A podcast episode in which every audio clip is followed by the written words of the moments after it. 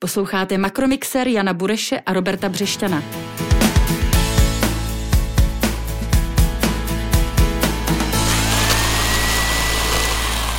Dobrý den, eh, natáčíme další díl eh, našeho podcastu Makromixer, v pořadí je to díl třetí. Eh, do naší jisté snahy o pravidelnost vstoupil COVID, protože hm, kolega moderátor Jan Bureš musel být v karanténě povinně, takže se nám to celé prodloužilo, ale myslím, že to snad nevadí, protože to vyváží náš dnešní skvělý host Vlastislav Bříza, ředitel Kohinoru, s kterým budeme mluvit za okamžik. Moje jméno je Robert Břešťan, jsem, hlída, jsem šéf serveru hlídací pes.org a kolega moderátor. Dobrý den, Honza Bureš, eh, už opět zpátky z karantény, tak ať se nám to dnes vydaří. Hlavní ekonom společnosti Patria. My tedy sedíme a natáčíme v galerii Myšák eh, v domě v centru Prahy, který patří panu Břízovi, eh, takže pokud uslyšíte také nějaké ruchy okolo, je to jistý stavební ruch tady v domě, doufám, že vám to nebude vadit. Začneme již tradičně třemi makrotématy, které je podle nás dobré sledovat a pak hned se vrhneme na samotný rozhovor s panem panem Břísou. Takže Honzo, tradičně začnu u tebe. Eh, bod číslo jedna, vysoké výnosy a silný dolar ohrožují zranitelné, si mi tady napsal. Co to znamená? Znamená to to, že americký dolar poměrně překvapivě posiluje, rostou s tím americké výnosy, výnosy na amerických trzích. Je to dané tím, že Amerika je jednoduše napřed, napřed ve vakcinaci, napřed v ekonomickém oživení a přitahuje kapitál ze zbytku světa. To není takový problém pro silné, stabilní ekonomiky, ale je to problém pro ty zranitelné, které si zvykly na zahraniční zadlužení a řada rozvíjejících se ekonomik s tím začíná mít problém. A jsou to právě ty ekonomiky, které navíc očkují velice pomalu. Podle měnového fondu ten rozvíjející se svět bude proočkován rozumně až v roce 2023. Jejich finanční systémy jsou jednoduše pod větším tlakem a mají větší potíže. Takže ty nejvíce doplácejí na ten trend silného dolaru a vysokých amerických výnosů a je to, je to pro trhy v posledním měsíci poměrně velké téma. To jsou tady problémy spíš pro ty rozvíjející, rozvíjející se trhy, nikoli úplně pro nás, byť možná v nějaké souvislosti ano. My máme ovšem své vlastní problémy, například nestabilní české veřejné finance. Je to tak, ehm, když se díváme na čísla a výsledky českého státního rozpočtu, tak máme prakticky nejhorší hospodaření historicky eh, dobře znat, co jsme kdy měli, deficit eh, okolo 120 miliard korun. Samo o sobě možná není problémem to, že budeme mít eh, opět rekordní deficit tento rok, kolem 500 miliard korun, ale problémem je to, za co ho podle mě utrácíme. Ehm, za mě já tam vidím málo investic a vidím tam problém zadělaný do budoucna eh, v tom, že zvyšujeme strukturální deficit trvalými změnami daní a eh, my se jednoduše těch deficitů nezbavíme ani po konci pandemie. A to si myslím, že potíž je, protože investoři na trzích vidí, že my budeme mít vysoké deficity nejenom v roce 2021, ale i v letech 2022, 2023 a možná 2024 čehož si všímají logicky ratingové agentury, eh, což může mít další dopady. České dluhopisy jsou pod tlakem, eh, rostou výnosy, čím pádem se prodražuje zpráva českého dluhu. Mm. To je to třetí téma, které tu máme na stole. Skutečně výnosy českých dluhopisů jsou i v důsledku toho, co jsme zmínili, těch dvou bodů. Eh, té méně příznivé situace na globálních trzích a nestabilních českých veřejných financí, tak ty výnosy českých dluhopisů se pohybují na dvouletých maximech. A v posledních v posledním měsíci, měsíci a půl vystřelili hodně pruce vzhůru a bude to mít dopad na obsluhu českého vládního dluhu, možná ne okamžitý, ale je to něco, co rozhodně české vládě eh, stíží život. Vzali jsme to v rychlosti, ale myslím, že to důležité zaznělo. Konec konců se k tomu můžeme vrátit i, v rozhovoru, protože nepochybně eh, u biznesu eh, Kohinoru tyhle ty globální vlivy také, také hrají roli. Eh, já už jsem na začátku prozradil, s kým budeme mluvit, ale stejně bych dal skoro taky již tradičně slovo Honzovi, aby našeho hosta nějak ještě blíže představil. Makromixér. Tak eh, já bych u nás v Makromixeru přivítal generálního ředitele holdingu Kohinor, pana Vlastislava Břízu. Děkuji, že jste přijal pozvání a vítejte v Makromixeru. Děkuji moc krát, je mi ctí. Hmm. Eh, pane Břízo, eh, váš holding má velice široký záběr eh, od spotřebního průmyslu přes zdravotnictví, energetiku, automotiv, strojírenství, horeku, real estate, když tak mě opravte, jestli jsem na něco zapomněl. Takže pro nás jste takovým vlastně ideálním lakmusovým papírkem výkonu české ekonomiky. Jak se vašemu holdingu vede v průběhu covidu? Jak vnímáte tu dnešní dobu? Co v rámci té vaší skupiny má vlastně největší potíže v té těžké době a co vám naopak dělá radost? No, vy jste to řekl dobře, že ta diverzifikace má své výhody i nevýhody. Takže já bych to vzal podle jednotlivých divizí, to bude asi nejpřehlednější.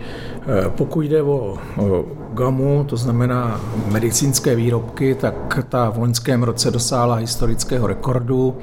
Není to, jak by si někdo možná myslel, českém, ale je to zejména exportem do celého světa, který nebývale narost a ty výsledky pokračují, nebo zatím se zdá, můžeme prognostikovat, že ten letošní rok bude pokračovat. Problémem samozřejmě, a o tom se zmiňuje jako celkem, jsou nedostatek pracovních sil, kde máme obrovské problémy, obrovské problémy uspokojit zakázky. To zmiňujete dlouho, několik let, viděl jsem to ve starších rozhovorech. Je no, to, trvalý, to, pro, je to trvalý problém. Že, ano, ale teďka je to složitější, že maminky, maminky že jo, si pracovníci třeba z Ukrajiny nebo Ukrajinky, které k nám jezdili, je to složitější, komplikovanější komplikovanější. Že jo? Dneska, když máte 60 maminek doma, tak je musíte někde nahradit a není to nic jednoduchého. Takže ten, to se táhne vlastně všechno, jako, jako, jako stříbrná nič celým tím, eh, celým tím portfoliem. Takže to je gama a zdravotnictví. Eh, přejdu na automotiv, Víte, že v loni automotiv prakticky zarazil, zarazil výrobu, to znamená, že to stálo celá ta, celá ta výroba. E, my jsme to nějak doháněli, ale ten pokles byl jednoznačný, ten byl někde kolem těch, ale je to všude stejně, to má Paul Juříčka, já nevím, všichni ostatní, kolem těch 25, 25% Dneska zase jsme v tom opačném gardu, kdy tomu i trochu nerozumíme, protože si myslím, že prodej aut nebude tak silný, a my jsme dodavatele, my jsme dodavatele samozřejmě všech eh, značek nebo subdodavatele, tak eh, tam to bude trochu složitější a nerozumím tomu, jak už jsem řekl, protože auta tolik nejdou, ale přitom fabriky požadují a chtějí množství. A teď je otázka, co se stane, když výroba zarazí, čip, čipy zarazí výrobu a tak dále, čili jestli u nás ten útlum bude nebo ne. Takže to sledujeme s velkou obezřetností, ale jinak jedeme naplno. Opět problém teda nedostatku některých pracovníků. Pokud jde, pokud jde o klasické tušky, když to přeženu, protože to není jenom ono, tak to rozdělím na dvě části. První je vlastní výroba. Vlastní výroba v loni měla samozřejmě pokles, a v letošním roce ten pokles nepokračuje, někde se to zastavilo a teď je otázka, jak půjdeme dál. Zejména jde zahraničí, protože 80% exportujeme, tak eh, tam nejsem schopen říct dopředu, jak bude vývoj v zahraničních prodejnách. Mimochodem, pardon, eh, protože když se řekne Kohinor, tak se řada lidí vybaví právě tušky, vrazatelky. Jaký podíl z toho všeho, eh, z vašeho holdingu vlastně dneska tahle klasická výroba právě tužek eh, zaujímá? No, dneska už tak je to něco, když to mu obratem přes čtvrtinu, ale ziskově je to trochu jinak. Jo, protože přeci jenom ta značka funguje a víte, teď odbočím, ale já se musím trochu, já se musím trochu usmívat, když někteří politici začnou říkat, a my vypudíme všechno, co nemá přidanou hodnotu. A já jenom nad tím kroutím hlavou a říkám, chlapče nebo dcerko, jinak je nemůžu nazvat z mého pohledu už uh, Matadora. Matadora. uh, protože vám dám jeden nádherný příklad. A vzpomněl jsem si tyto okolo ve mně tu myšlenku o značce, že jste říkal Kohinor, značka, která je opravdu silná. Já dokonce tvrdím, že roste s kvadrátem vzdálenosti od Českých Budějovic. Končí to vždycky někde u moře, kde když eh, poznáte ty umělce, tak tam všichni čárají a když se podíváte, ani nevidím, že to je Kohinor, ale přesto ten úhel nebo křídu našita mají. Tak eh, a je to pod tou značkou Kohinor. A Tuhle jsem volal do Jimramova, to je závodu výrobního, který vyrábí teda zdravotnictví. A on říkal, nemáme lidi, pan ředitel, mu říkám, no tak dobře, budeme řešit a tak dále. Říká, teď máme ohroženou zakázku pro Jižní Koreu, je to nesmírně komplikované. Já říkám, my vyvážíme taky do Jižní Koreje zdravotnictví, to jsem ještě neslyšel. Jo, odpověď byla, ne, nevyvážíme. Samozřejmě to dodáváme pod gamou, to dodáváme firmě německé, já ji nemůžu jmenovat. Německá firma to pak dodá ještě do švýcarské firmy a švýcarská firma to dodá do Jižní Koreje.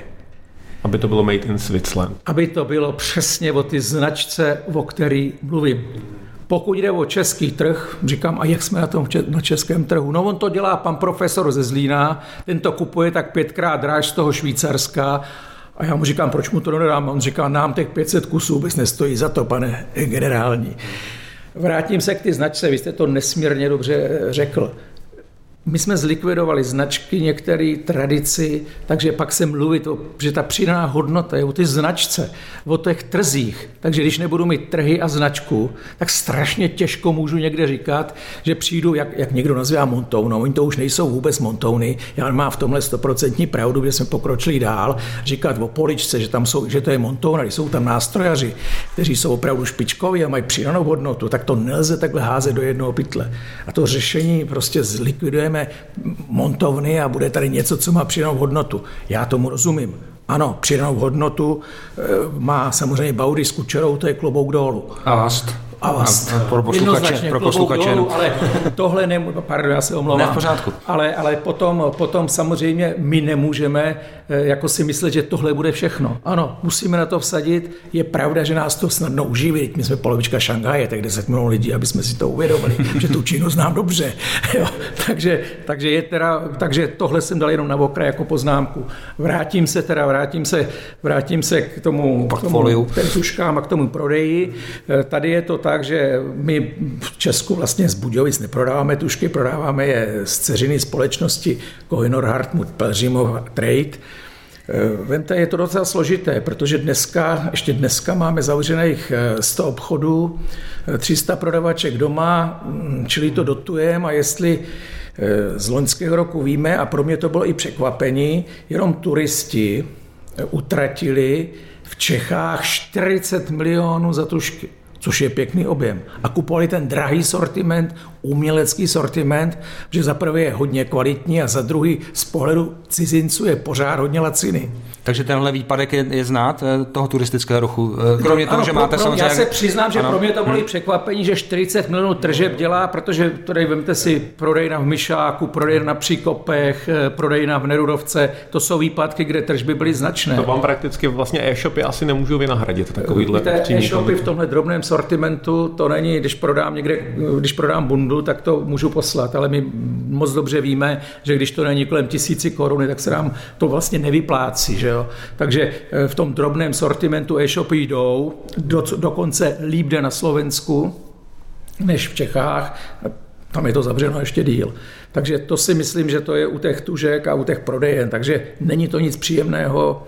Já osobně si myslím, že ty prodejny se zavírat nemuseli, protože tam si to ty, nevím, v poličce nebo kdekoliv máme prodejny, ty dámy, které prodávají, si to pohlídali a určitě by se chovali tak, aby sami covid nedostali a nechtěli by tam mít narváno zákazníků. Jako to vidím, když je to někde v Lidlu, že jo.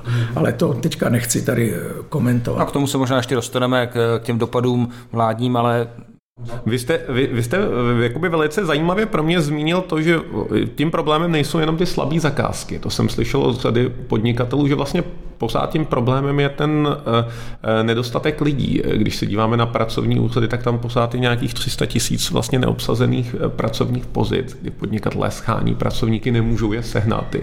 Je to, když byste to měl postavit vedle, vedle sebe, myslíte si, že to je pořád vlastně vážnější problém pro vás v tuhle tu chvíli? Tak operativně ano, v současnosti jako dlouhodobě ne. Hlejte, jediná cesta, to víme všichni, prostě automatizace a začít hmm. šetřit lidi. Ano.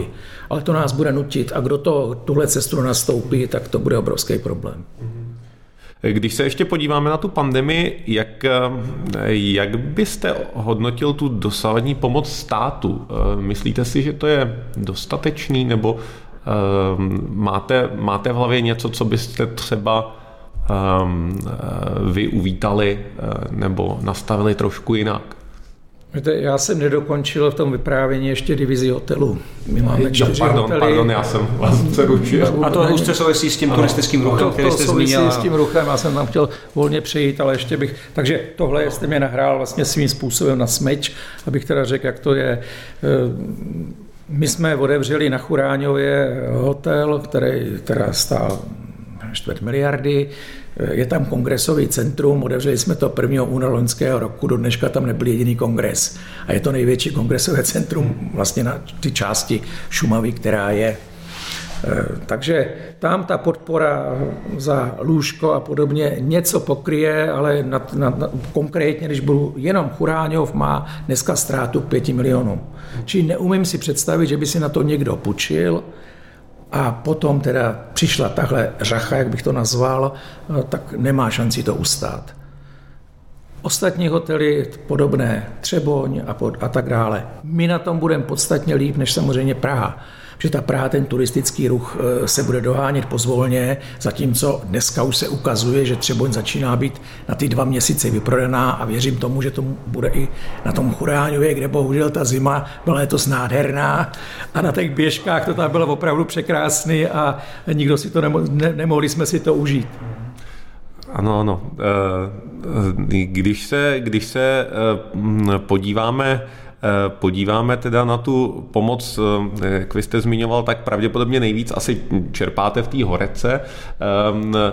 Eh, já se přiznám, že ten hotel, co jste zmiňoval, viděl jsem krásné video, jakým provázíte reportéry, ukazujete, ukazujete interiéry, velice působivý za mě. Doslechl jsem se tam, že jste sám dokonce navrhoval některé části toho hotelu, je to tak? Tak my máme docela klasický a schopné truhláře, tak zcela určitě. Ale já jsem, když jsem nastoupil, tak jsem nastoupil do, do konstrukce projekce a pak, když jsem byl šéf konstruktor, tak po to sprala stavební projekce, takže tím pádem, tím pádem já vím, o čem mluvím, že jo. jo věděl jsem, o čem mluvím. Ano, účastnil jsem se toho, mm, dělal jsem to pomoci teda i z architekty, ale zejména, víte, vy to víte moc dobře, když jste ve světě a vidíte v zahraničí, tak potom si to uložíte do paměti a můžete, můžete prostě být trochu jin a ne z ty kotliny někde Hmm.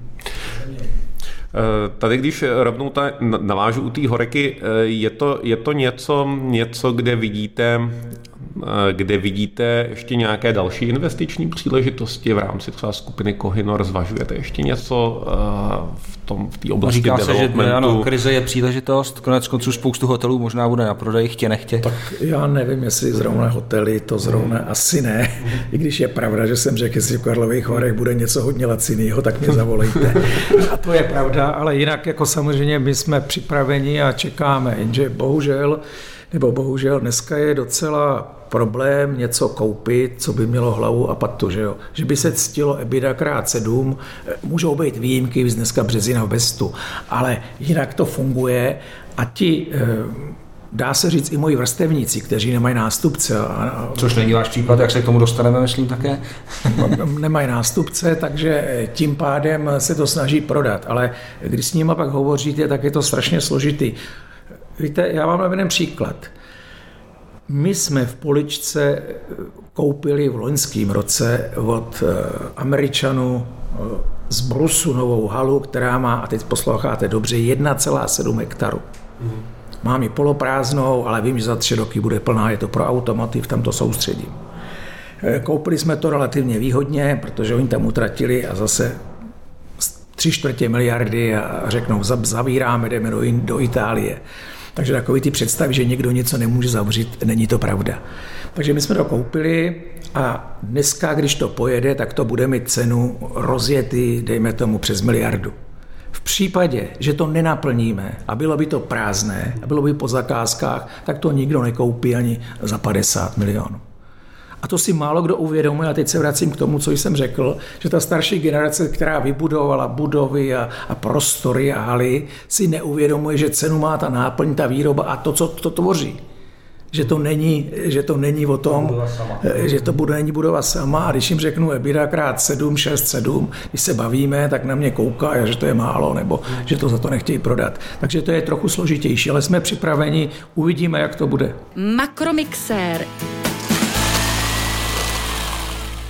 když bychom se ještě podívali na tu pandemii eh, trošičku z vrchu, jako teď bychom od, od, od, odhlídněme od toho, že některému sektoru se teď vede hůře, jinému lépe, ale mluví se o tom, že pandemie vlastně eh, může trošku změnit natrvalo to hřiště, na kterém hrajeme, nastavit určité nové trendy, ať už se jedná o digitalizaci, řekněme, méně cestování, nižší mobilitu.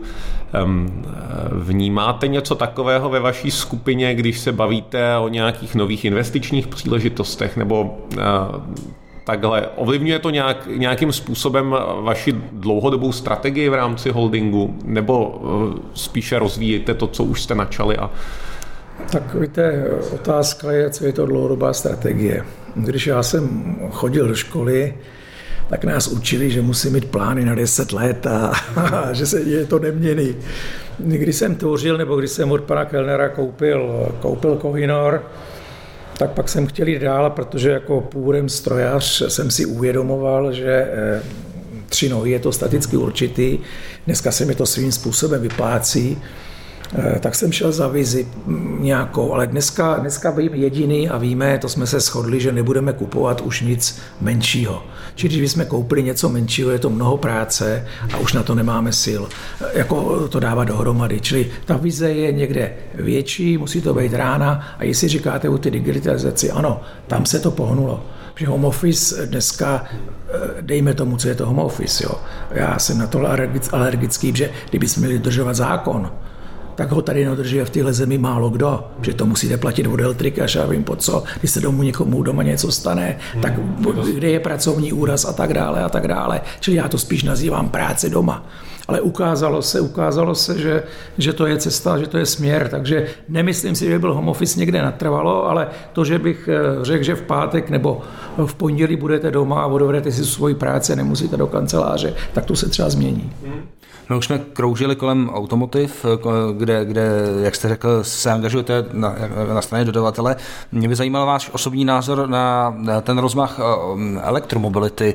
Eh, jak se na to díváte, jestli je to jednak příležitost biznesová i pro vás, a plus osobní pohled na věc, protože jsem si přečetl, že vy jste spíš příznivec silných motorů, spalovacích.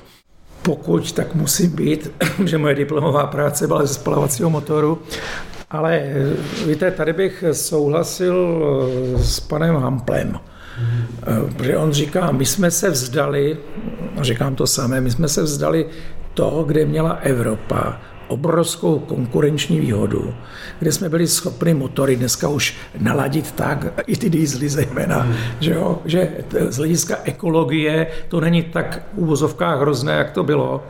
A my jsme řekli, tuto konkurenční výhodu, nebo EU řeklo, tuto konkurenční výhodu končíme a jdeme na baterky. Ani jsme neřekli, jestli baterky nebo vodík, já nejsem schopen dneska posoudit co, nebo a tak dále. E, Číňani, kteří jsou dál, pomalu v baterkách, tak z toho jsem akorát, nebo v ostatní svět se tomu bude usmívat. Ale garantuju vám, že když něco řeknou Němci, tak to bude platit a že zcela určitě touto cestou půjdeme. Ty dopady v České republice, kde lidi mají méně peněz, bude to dražší, pojďte se, držou auta. Že jo? Takže eh, to je jasný. Ale že by někdo z této cesty uhnul, já si myslím, že už ne. Hmm. Ehm, a v rámci, v rámci holdingu Kohinor počítám, že nástup elektromobility vás asi nějak výrazně neohrožuje nebo vy nedodáváte? Ohrožuje samozřejmě, protože my musíme počítat s tím, že za 8-10 let eh, samozřejmě nebudou, nebudeme stříkat ty díly, které jsou. Jestli dneska stříkáme části do Porsche Panamery, do, do, do, do, spalo, do spalovacích systémů, tak zcela určitě nebudou. Takže a proto jsem mluvil o nákupu ty obrovské haly, kde můžou být obrovské lisy a půjdeme spíš světla a touhletou cestou. Rozumím, Čili rozumím. Mimo, mimo motorové komponenty. Mimo ty komponenty, které v těch motorech jsou, tam musíme počítat, že prostě ten rozmach nebude a my se třeba tom postavím fabriku, by bylo nesmyslné. Mm-hmm. Eh, když zůstaneme ještě u toho automotivu, a ne, možná nejenom u automotivu, ale vlastně obecně u toho tlaku eh, teď eh, Evropské unie na to, aby, aby vlastně ty komponenty, které používají finální výrobci, za sebou zanechávaly co nej, nejnižší ekologickou stopu, vlastně obecně ten trend Um, anglicky se říká sustainability, česky asi nejlépe udržitelnost. Uh, pocitujete už nějakým způsobem tyhle ty tlaky třeba v jednáních s vašimi zákazníky, protože vy z velké části taky jste v roli těch subdodavatelů. Je, je tam už cítit tlak na to, vybírají si ty finální eh, dodavatelé víc i na základě těch takzvaných zelených kritérií, anebo je to spíš zatím na papíře? Tak eh, samozřejmě, že záleží, který to je odběratel, eh, záleží na typu člověka. Hmm. Na druhé straně se to nezastaví, takže my už před deseti lety jsme prakticky eh, všechny střechy, které jsou osadili osadili solárama a tím začínáme vždycky každý z mých šéfů nebo synů, synovec, začínáme, že teda o ekologii pečujeme, což je pravda, ale víte, já se vás zeptám, myslíte si, že tuška dřevěná je úplně ekologická? No, to, to, to je právě, eh, máte, máte pravdu, že vlastně to můžete vztáhnout na úplně jakýkoliv sektor. Proto Intuitivně jsem to ano, ale když se tak ptáte, jak odpověď bude znít ne. Pravděpodobně ne. ano, já jsem otázku položil tak, aby mě na ně odpověděl, když jsem kdysi učil, tak takhle jsem pokládal otázky, když jsem chtěl, aby dostal čtyřku. Takže na Gimplu, jo. Takže to se, aby jsme se zasmáli, tak to, ano, omlouvám se. Ale eh, víte, vemte si, v Americe se porazí strom, cedr. Ten se převeze přes moře, je to kousek do ty Číny, relativně, tak se převeze do Číny. V Číně se z toho nařežou prkinka, my ty prkinka koupíme, ty prkinka plujou ne Suezem ani, takže to obeplujou celý do Hamburku. V Hamburku my to naložíme na kamion, Kamionem to dovezeme do Českých Budějovic. V Českých Budějovicích vyrobíme tušku a tu tušku pak prodám do Japonska. Myslíte, že to je ekologie? Nebo myslíte si, že ekologický je, když v Číně se vyrábějí tušky, vozejí se kolem celého světa a tady hr Češi, koupíme si je, že je o 20 lacinější než Kohinorská. Ale takhle se chová celá Evropa. Takže v tomhle se jako spotřebitelé už nechováme, neujme to rozlišit, ale pak uděláme někde nějaký etalon, budeme dělat baterky a auta a tam se všichni vrhneme. Takže ono je to, ono je potřeba, to se každá ekologie a ovzduší se skládá z tisíce segmentů částek, že jo? Takže my vždycky z toho něco, ano, bereme to metrou hlavního článku, ale jestli jsou to ty auta úplně, nejsem si o tom přesvědčen. Nebo baterky. Likvidace baterek, ale to bychom tady měli diskuzi hmm, na další dvě hodiny. Rozumím, rozumím. Eh, určitě, určitě s váma souhlasím. Já myslím, že řada věcí, nebo za mě bez nějaký změny eh, chování spotřebitele a to, že spotřebitel bude chtít nad tím uvažovat a pídět se potom, odkud ta tuška je, nebo, eh, nebo na jakou jezdí dovolenou, jakým dopravním zprostředkem, tak bez toho, bez toho si myslím, že to, to, to, to bude velice, velice složitý ty problémy nějakým způsobem řešit. Víte, my to musíme dávat do, my to musíme dávat do podvědomí, do podvědomí mladé generace. Nám se te, a já teď jsem si to uvědomil, opravdu jsem si to uvědomil eh, hodně silně, když jsem šel večer, doprovázel jsem vnuka, kterému je 11 let, domů a něco jsem říkal ve vazbě, že jsme nevěděli Černochy a že vždycky, když jsme je viděli, jak jsme říkali Černoušek, Bubu, a teď to nechci pokračovat. Ale vůbec jsem to nemyslel nějak tak, bral jsem to tak, v čem jsem svým způsobem byl vychován, tak my jsme Černocha ani, ani neviděli, že jo, protože v televizi pomalu nebyla. Ale eh, jako a nejednou ten Honza Malej eh, se zarazil a říká mě, dědo, ty seš rasista. Takže já jsem mu celou cestu, ještě když jsme došli, došli domů, vysvětloval, že ne, že jak to bylo. Ale vidíte, že to má v krvi. Čili když tohle to v krvi bychom začali vysvětlovat, ale tak chronologicky podívej se, ta tuška, která je v první třídě, když si ji koupíš od Kohinoru, a teď nedělám reklamu, tak už je, tak, bude, tak budeš víc zelený, než si ji budeš kupovat, že jsem dovezou z Číny. Mm. Tak to musíme na tom začít dělat o ty mladé generace, aby to bylo tak automaticky, jako u toho mého vnuka byl, je ta otázka toho rasismu, který opravdu se chová jinak a tváří se jinak, než mě bylo 10 let. Makromixér se možná dostávám, protože čas nás tlačí. Já bychom se mohli povídat dlouho, ale eh, vy máte program a my jsme si řekli, že to zkusíme udržet v nějaké časově udržitelné rovině. Ale dostali jsme se k vaší rodině, chtě nechtě, už jste to několikrát zmínil, i vaše syny, synovce, kteří jsou ve vedení firmy, vy jste stále hlava jak rodu, tak, tak holdingu. Eh, jaké jsou radosti a starosti s řízením rodinné firmy? Eh, jste třeba na, na své syny stejně tvrdý, jako na, nebo dokonce tvrdší než na jakékoliv jiného najatého manažera?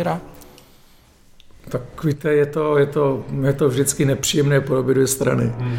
Jako, není to nic jednoduchého, ale vždycky musí zvítězit ten zdravý rozum. Takže příjemný to není. Se synovcem to je trochu jednodušší, protože přeci jenom tam je trochu jiný odstup, že jo, není dědicem, je, je blížší manažerem, by se dalo říct, i když hodně sofistikovaným a kvalifikovaným. Jo. Tak já mám štěstí, že synové mají opravdu elitní vzdělání všichni, většinou v zahraničí, než bych jim to dopřál, že měli furt sami jedničky, tak vyhrávali, vyhrávali, vyhráli venku, venku granty, takže i to je zase s inteligentníma lidma a to myslím, že synové jsou, že se dá domluvit. A máte to rozdělené tady, že eh, podle portfolií, které jsme zmínili na začátku, že každý z nich je odpovědný vás samozřejmě, za jistý protože segment. já to někam směruju, že jo, mm, protože sám se nevzdám dvou věcí, to až zatlučou řebík v rakvi, tak to jsou dvě věci, eh, to jsou finance, který mám každý 9, v 9 hodin ráno na stole, nebo tady v počítači nebo v iPadu, a druhý to jsou investice. Eh, protože kdo tyhle dvě věci jako hlavní šéf a ve Forbesu napsal, že se bez mě ne, nešustne ani list, jo. takže ono to není tak úplně pravda, ale tyhle ty dvě věci se nešustnou, dokud teda u toho, dokud budu mít mysl a budu schopen vůbec tohle rozeznat. Víte, hlídat investice je obrovská výhoda. Já, protože jsem vyrost, vyrůstal vlastně od toho začátku a obšlapal jsem si to dneska už ani skoro není možné, tak eh, mám jednu výhodu, že investici, kterou schvaluju, si projdu, ono mě to i zajímá, vím, kde je umístěna a co dává a co přinese. A tohle si ukládáte do hlavy, takže potom vás nikdo nemůže eh, obět. A pak je to B, to jsou ty finance a tady platí eh, to, co vždycky strašně rád říkám, že Víte, ono to je jednoduché. Naši předci říkali, my vždycky hledáme vědu a děláme analýzy a umím to taky u tabule, když někde udělám přednášku, ale víte, naši předci říkali, bez peněz do hospody les. A já říkám, peníze jsou krev, kdo nemá krev, umírá. Takže tyhle ty dvě věci, když si nebudete hlídat, to znamená tu krev, a potom ty investice, to je ta produktivita, to je ta budoucí předná hodnota, tak to je to důležité a jině tak můžete jít dál. Eh, vy jste vlastně eh, všechno, o čem mluvíte, jste zažíval na vlastní kůži právě jako najatý manažer své, své, svého času. Eh, jméno Petra Kellnera v našem rozhovoru už padlo, když jste zmiňoval, že jste vlastně pro něj dělal manažera už před eh, tímto rozhovorem jsme se dohodli, že se na tohle eh, téma eh, můžeme zeptat. Jak víme, stala se nešťastná událost, Petr Kellner tragicky zahynul. Jak na něj vzpomínáte, jako na, vlastně na svého šéfa, jako na člověka, od kterého jste koupil Kohinor a dále ho vybudoval do těch výšin, jakých je teď? Vzpomínám na něj samozřejmě v dobrém a je politování hodné, co se stalo, ale takový je život. Víte, on ovlivnil eh, můj život, on byl můj mezník. A sám si uvědomuji, že já také a každý šéf ovlivňuje spousta životu, aniž by si to uvědomil. Dokonce udělá možná spoustu nepříjemných rozhodnutí, aniž by si je uvědomil a ovlivní tím osudy spoustu lidí. Takže pokud jde o pana Kellnera, já jsem vlastně si ho v tom roce 94 svým způsobem vybral, že u něj budu jako manažér a když pak vlastně to portfolio redukoval, tak eh, v roce, eh, v roce 99, aniž bych tušil, aniž bych tušil, že bude Koinor někdy prodávat, že jsem si myslel, že umřu eh, jako spokojený manažer, vedle jsem měl nejen půjčovnou oděk, ale nějaký hotýlek, abych měl na penzi, žena by měla ordinaci bývala a a takže takhle to bylo, pak teda vstoupilo do, do světa, eh, pak vstoupilo to, že pro La Bohemia Sekt, eh, Pepa Hozecký mě to říká, se říká, a Kohinol přijde na řadu, no tak tím pádem vlastně Kohidor na řadu přišel, no tak vypsal se informační memorandum, mně se podařilo díky ČSOB teda tenkrát a, pro, a jako prozíravosti a taky sehrál svoji roli u mě pan Knap, který byl postrachem tenkrát ČSOB jako risk, protože to nepustil a taky ta banka dopadla dobře a podotýkám, že jsem tenkrát nešel za Pipikem Taubrem, který je můj kamarád. Vůbec jsem o tom mlčel a nechal jsem to, aby to prošlo panem Kvapem, kterýho si vážím a který teda mě půjčil. Že Takže k panu Kellnerovi eh, samozřejmě ta doba byla jiná, divoká, mohu vyprávět příběhy, ale určitě, určitě, určitě se hrál v mém životě rozhodující roli. Já bych skoro řekl, že je to taková hezká tečka za rozhovorem.